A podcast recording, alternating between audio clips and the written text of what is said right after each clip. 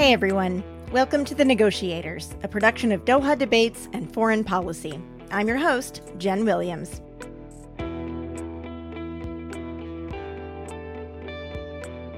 Today, we're featuring a negotiation over something different. Not peace, not prisoners, but water. The water of the Colorado River, to be exact. The Colorado River provides water to about 40 million people. They live in seven U.S. states, 30 Native American tribes, and the area of northern Mexico. But sadly, the river has become drier over the last several decades, largely due to climate change. So, the US states, Indian tribes, and Mexico have had to make some tough decisions about how to reduce water consumption. You may have heard about the negotiations over the Colorado River that ended back in May. Has reached a landmark water deal with several western states to stave off an immediate crisis with the Colorado River. California, Arizona, and Nevada will agree to take less water from the river. In exchange, the federal government will pay a billion dollars to key players in those states. But the deal is temporary. It expires in 2026. Now, we're going to cover that deal in an episode next week and look at how the parties are approaching a longer term agreement. But for today's show, we're focusing on an earlier round of Colorado River talks from 2007 to 2012 that tell us quite a lot about resource scarcity and the negotiations that are required to address the issue. The United States and Mexico have agreed to new rules that govern the sharing of Colorado River water. The negotiations were not easy. Mexico lost much of the territory along the Colorado River during the Mexican American War of 1848. So, for many Mexicans, the issue brings up the painful history of colonialism and war. In Mexico, there's a history of colonial domination by Spain. Almost every single state that you could describe now involved with the Colorado River, and that would be Colorado, Utah, Wyoming, Arizona, Nevada, California, they used to be part of Mexico in terms of the territory. And so, in terms of the narrative with which stakeholders look at that land in the first place, let alone the water resource, there's a sense of what could have been and what was lost. Bruno Verdini followed the talks closely and interviewed just about everyone involved. He'll be our guest this week. Verdini is a negotiation expert at MIT and Harvard. He's also the author of a book about the 2012 agreement called Winning Together The Natural Resource Negotiation Playbook. Before becoming an academic, he served as the Deputy Director for International Affairs at Mexico's Ministry of Energy. It was a great environment in which to experience the talent, the spark, the charisma that people need to build bridges of trust and being able to move policy from what's imagined into what's actionable. From Verdini's book, it's clear that the negotiations were a true collaboration among many different people. We've chosen to focus on how each side approached the talks and eventually agreed to compromise. The result was an agreement that not only reduced water consumption, it actually helped each side. Verdini calls this a mutual gains framework rather than a zero sum mindset. The environment cannot lie to us. Unlike other endeavors, in politics and in business. Nature knows best. One of the first things they had to negotiate was how to determine water shortages. The United States wanted to measure this based on water levels at Lake Mead, which is located between Nevada and Arizona. Lake Mead is the largest reservoir in the United States. But Mexican representatives were worried that the United States might fabricate the numbers to trigger artificial water shortages. Okay, that's enough from me. Here's my conversation with Bruno Verdini about the 2012 Colorado River Agreement between the United States and Mexico. Just kind of lay it out for us. When these negotiations started, what did Mexico want? What did the U.S. want specifically? The U.S. wanted a binational accord that would honor the internal agreement between the seven U.S. basin states about how to deal most effectively with water shortages along the Colorado River Basin. And that would entail that in future cases of extraordinary drought, the annual allocation of water that Mexico receives would need to be reduced in the same way that it was going to be reduced for the US basin states.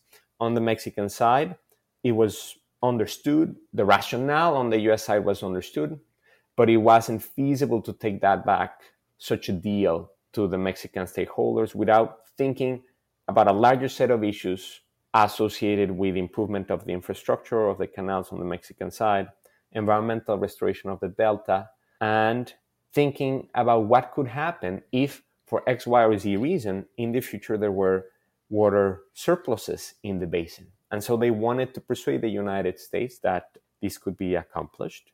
And that's where the adventure began. One thing I thought was really interesting um, was uh, about the environmental kind of restoration and how you know Mexico really wanted this. It was a bit of a new development to involve environmentalists on the Mexican side rather than just the energy agencies. And Mexico really wanted some of this water to be allocated to restoring part of the environment. And the United States was like, I don't know. I feel like maybe they're just going to say that, but they're actually going to use it and divert it to farmers. And so you wrote a lot about these field trips, right? That that helped kind of both sides really understand the other side's position. So can you tell us a little bit about those two trips and the role they played? Mexico had a concern, which was if we're going to determine water shortages based on the elevation levels at Lake Mead, how can we know these levels cannot be artificially managed by the US stakeholders? To the US stakeholders, this sounded as no, Lake Mead is our core reservoir for all the US basin states. We have a set of rules that protect all the seven basin states from such shenanigans, so you don't need to worry. But one thing is to say so, another is to invite the stakeholders to visit the space, talk with the people who manage them, and as a result of it, conclude, you know what?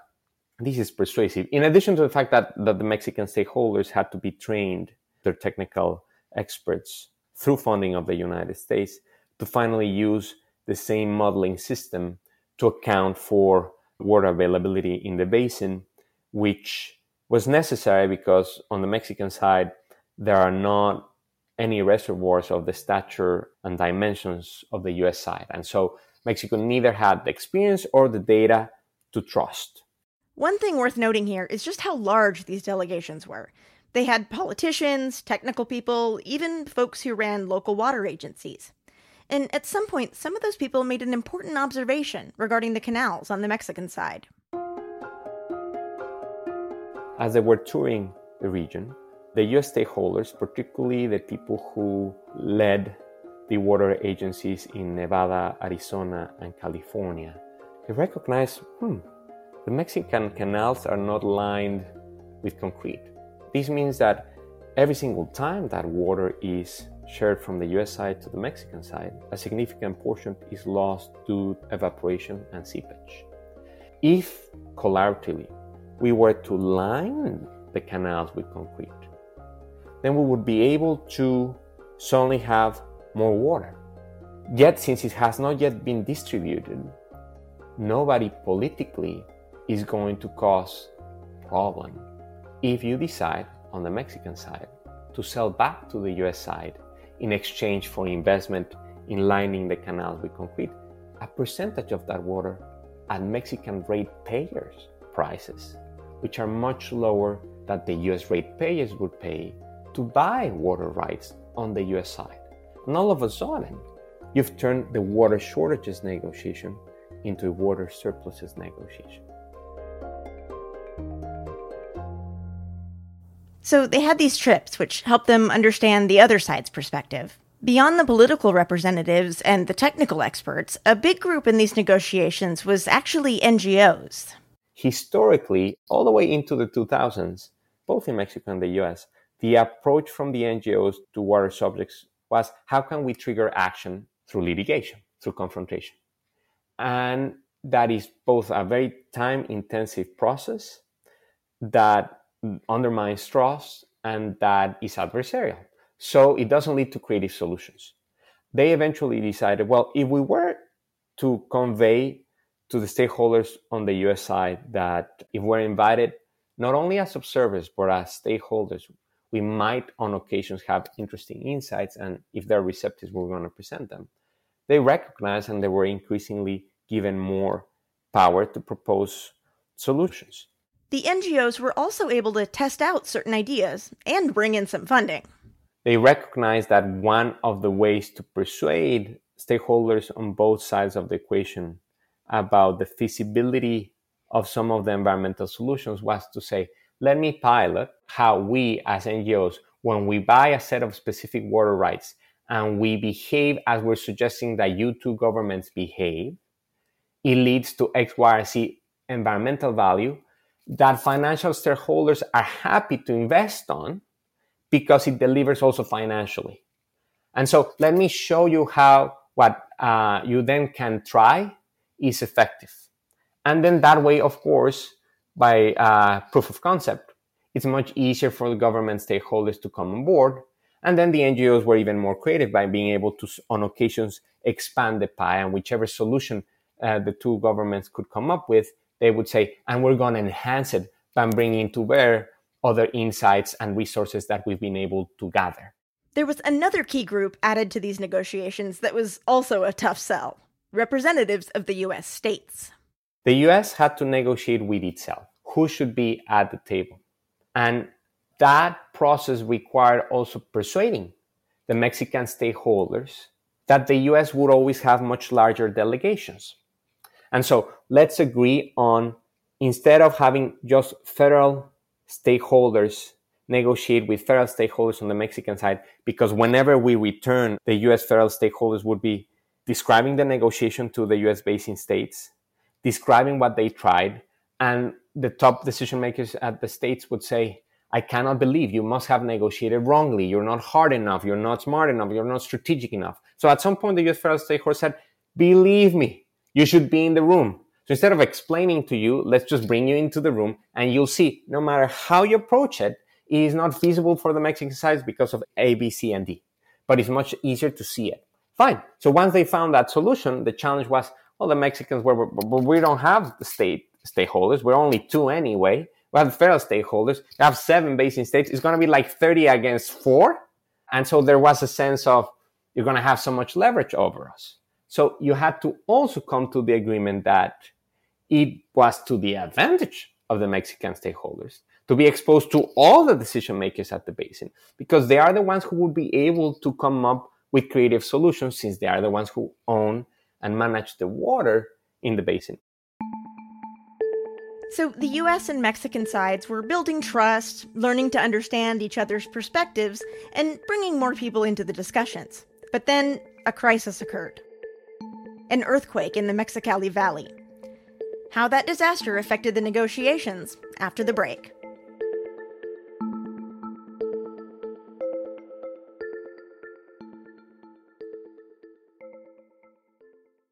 Hello, Foreign Policy Podcast listeners. With so much news out there, it's hard to look past the headlines to what really matters. Did you know that FP has a slate of newsletters designed to cut through the noise? Our newsletters are a gateway to the best reporting and insight featured on foreignpolicy.com. What's more, they are free. If you have just five minutes to understand 24 hours of world news every day, try FP's World Brief. Interested in what's happening in China? Well, then FP's China Brief gives you all the context you need. And Situation Report is our weekly newsletter bringing you the inside scoop on what's really driving US national security policy. There is so much to discover on FP. Head to foreignpolicy.com slash newsletters to check out all of our free email products. That is foreignpolicy.com slash newsletters. Welcome back to The Negotiators, a partnership between Doha Debates and Foreign Policy. I'm Jenn Williams.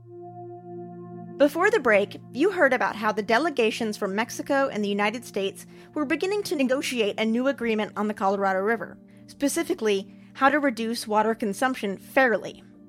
But just as the sides began to make progress, an earthquake occurred in the Mexicali Valley. This was the biggest earthquake to hit this region in decades. And just to put it in perspective a little, this was bigger than the 1989 Loma Prieta quake that collapsed part of the Bay Bridge in San Francisco. Bruno Verdini tells us how this crisis in the summer of 2010 became a turning point in the talks. The humanity that the US stakeholders showcased, both at the federal and the state level.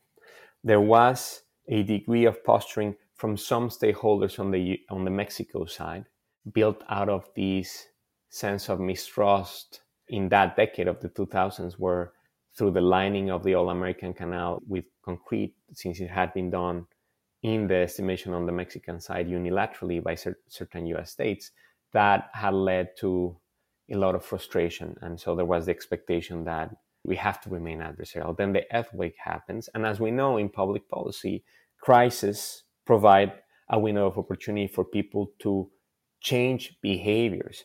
On occasions, behaviors that perhaps the leaders on the Mexican side wanted to take from the get go, but politically or publicly, they couldn't. But now it was an opportunity for the US side to showcase we're going to put aside our long term vision about engaging in water shortages. Let us show you how, in this moment of, of tragedy, we're there to support you. And the humanity and the empathy that you generate in such a situation doesn't take away anything of the leverage that you have on the US side. It actually strengthened as it opened up the desire on the Mexican side to find ways to reciprocate that respect and care. Right, because the Mexican side needed help with infrastructure, right? Because so much had been damaged in this earthquake that and so that gave the US the opportunity to say, okay, well maybe we can help fund this infrastructure in return for some water shortages. Sure, and even more so as as you're presenting it, it made it apparent to the Mexican stakeholders. Hmm, wait a minute. We keep telling that we don't trust the American suggestion that we should decide water shortages on account of the elevation levels at Lake Mead. But if we refuse to do so, now that our infrastructure is crippled, well, they're going to send their annual allocation our way, and we won't have the infrastructure to receive it and we'll lose it. Now, is this a crisis just one time? Or could we expect in the future again a situation where some of our infrastructure is destroyed by earthquakes? Or are we saying no to an opportunity where the Americans saying, hey, we're offering to store your water at Lake Mead. And no, we're not going to use it for hydroelectricity.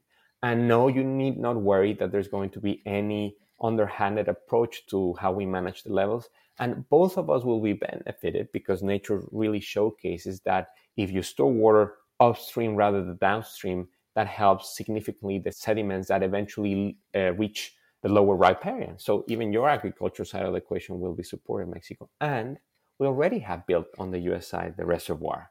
So you're getting storage for free. And we on the US side are happier because the higher the elevation levels at Lake Mead, the less the evaporation. So we also benefit on the US side from storing your water. Rationally, there's no reason to say no, but mistrust makes human beings go against their own interests. Right, because I can imagine from the Mexican perspective saying, oh, sure, let me just store my water in your country. Like, why couldn't you just decide that it's our water now? Sorry. But as you said, you know, the US was like, look, you don't have the infrastructure to store the water. We'll do it. We have all these processes in place so you can make sure that we're doing it by the book. And, you know, because of this earthquake, Mexico was like, all right. Yes, let's negotiate the rules and policies around it. And it underscores how external conditions change the perspective, the entrenched perspective of stakeholders, and how this is why, at a higher strategic level, there's got to be a set of scenarios that people develop in terms of how to, to attack a problem. People always have to think about their alternative. Are the outcomes that we generate from an adversarial perspective superior to the options that we generate through through trust? If we do, then it's about setting the right incentives and mechanism to nurture that trust and to generate the benefits that ensure that both sides are happy to comply. Right. And as you said, like the mindset shifted from a, a zero sum, you know, mindset of, of I win, you lose. And so this kind of adversarial approach to the, you call it the mutual gains approach, right? Yes, yes, yes, yes. In a certain way, the, the two countries sometimes were missing on the opportunity to realize how their interests align as long as they are able to rethink how to highlight the benefits that are produced by cooperation. So, getting into some of the nitty gritty of the actual negotiating process, one of the things that I really loved was the use of what you call points of tentative agreement, right? So, if you could tell us about that process and how that was different from maybe like traditional negotiating process.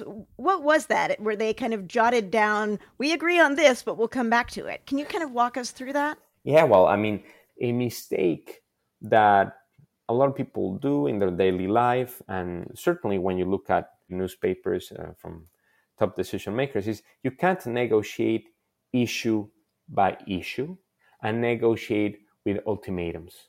Because when you do so, you're not giving the other side an opportunity to reconsider a position or a posture and recognize, oh, by the way, I can approach these interests in a much better manner. And so points of tentative agreement allow stakeholders to say, we're moving in a certain direction that could be feasible if we have a larger view on other subjects where we're also on board.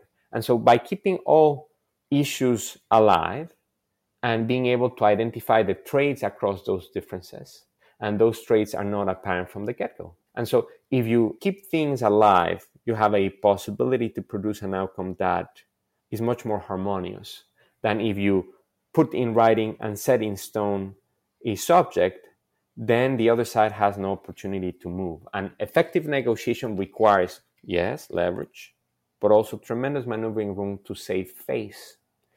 Because people in these negotiations come in with an audience that is not technically on how a subject sounds, but rather has an emotional reaction to it. And that's where the neuroscience, how we behave as human beings, come into play.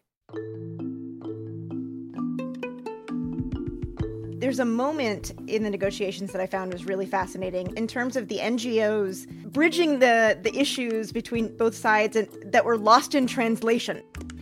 Basically, like the translator didn't translate all of the nuances and just kind of gave the bullet points, and it came across as totally different to one side than the other. And so, you know, the Mexican side thought they were saying one thing, the United States side thought they were saying another thing, and it was like about to break down. And then the NGO steps in and says, Wait, wait, no, no, no. You read this wrong. Can you tell us a little bit more about that? You present the situation as the people I interviewed with that level of intensity because it was that dangerous. You know, in diplomatic protocols, countries, in a way, with the desire to to convey to their back table that they honor their heritage and their language, even though you'll have a majority of stakeholders being able to negotiate in, in a common language, they choose to negotiate through translators. Now, negotiation, given all both the technical data but also the emotional data that you're, trans- communicating, doing so through a translator presents a challenge, a human challenge that the translator, either in writing or in person, can intentionally or not make mistakes. And so the episode you're talking about related to the fact that at the last minute, at a very high level on the Mexican side of the equation, going all the way to the president, part of the deal that the two countries were looking at in the footnotes, there was a request for a set of additional steps or measure that Mexico was requesting the US consider. And to a certain extent, it will never be known why, those footnotes didn't make it to the document that the US stakeholders were reading. So when they were reading it, uh, rightfully so, they thought, oh my God, we've been negotiating for over five years. We're at the end of the process. And these last minute requests seem like the Mexicans trying to leverage us and take advantage of us. And this is just outrageous. We might just really, in anger, break up the negotiations. And because the NGOs had stakeholders on both sides of the equation, they had read the document in Spanish. They said, this is odd. I mean, when we read it in Spanish, several of the suggestions make complete sense. I mean, if you read the footnotes, US stakeholders would likely say, okay, let's come to the table. You, I understand your constraints. Let, let's make sure we address them. And so, because of that serendipity, or rather because intentionally the two countries, instead of keeping the NGOs at bay and have them as advocates who are confrontational, invited them to own the process and contribute to it. This unexpected insight has nothing to do with environmental subjects, but has everything to do with cross cultural communication, allowed the US side to come back and say, instead of fighting, could you send us again the document and can we make sure that it gets translated correctly with the right footnotes? And once that was done, they got back into rhythm and in agreement. I mean, what a, you know, it's like a stop the presses moment, like in a movie. I was just fascinated True. by that. So, toward the end of the process, the deal also almost fell apart because of the states and the US states. Can you tell me about one of those last meetings where that happened and how did they get through it?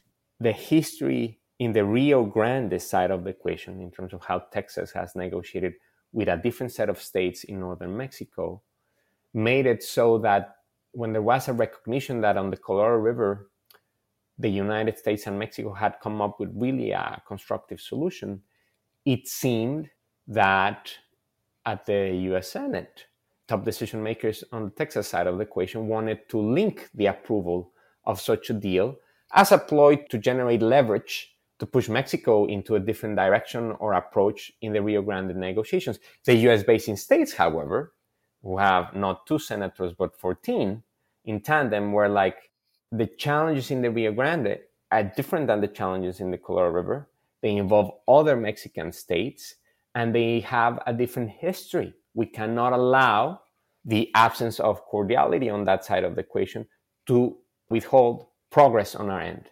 And so the US basin states had to pull their weight at the highest levels, the Senate and in the White House, to protect what they had agreed to. And that's, when you look at it, one of the benefits of the US political system and the reality that the states have ownership of these solutions and the ability to recognize that each region has different tendencies. So, credit to the US basin states to protect their priorities and move forward. Tell us about the, the signing of the agreement. This is in the fall of 2012. They finally get an agreement. What happened? How did it how did it go? And then maybe a little bit about the implementation afterward.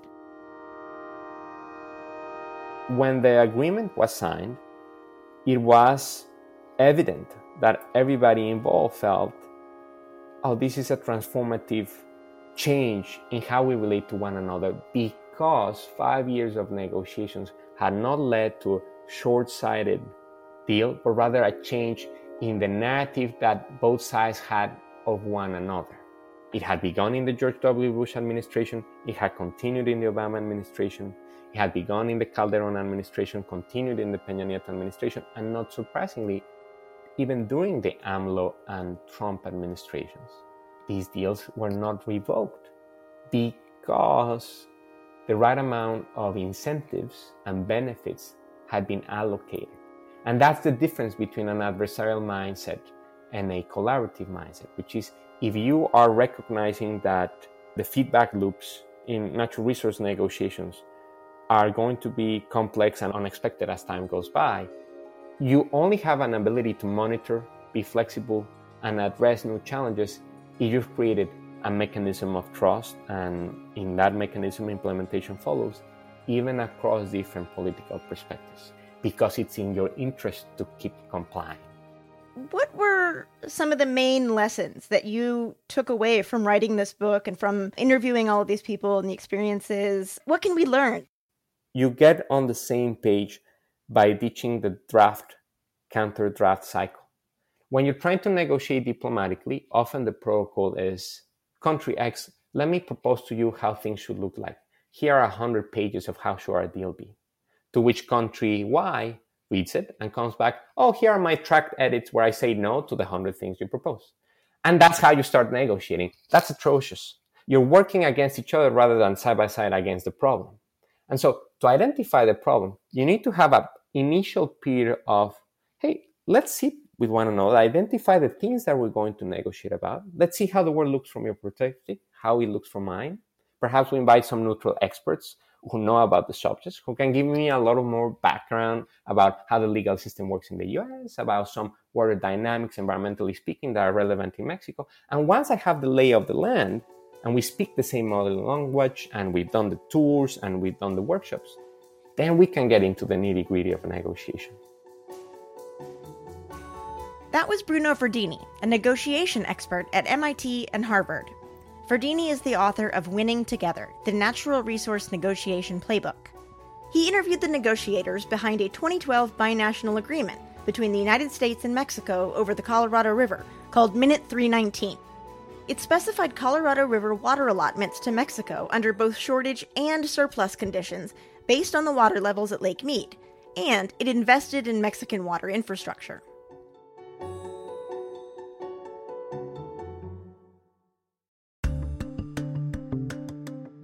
The Negotiators is a partnership between Doha Debates and Foreign Policy. Our production team includes Rob Sachs, Ashley Westerman, Rosie Julin, Claudia Tatey, Jafet Weeks, Jigar Mehta, Amjad Atallah, and Dan Ephron. Laura Rosbrow is the show's senior producer. Thanks to Nelifar Hidayat, Govinda Clayton, and James Wally for helping create the show. Foreign Policy is a magazine of news and ideas from around the world. And we encourage you to subscribe. Just go to foreignpolicy.com slash subscribe. Doha Debates is a production of Qatar Foundation, where the most urgent issues of our time are discussed and debated. Tune in at dohadebates.com. Next week on the show, more negotiations over the Colorado River and a new deal. Oh, You're not a woman in engineering if you don't upset the norm. I, I pretty much, the majority of my life has been upsetting the norm. That episode next week on The Negotiators. I'm Jenn Williams.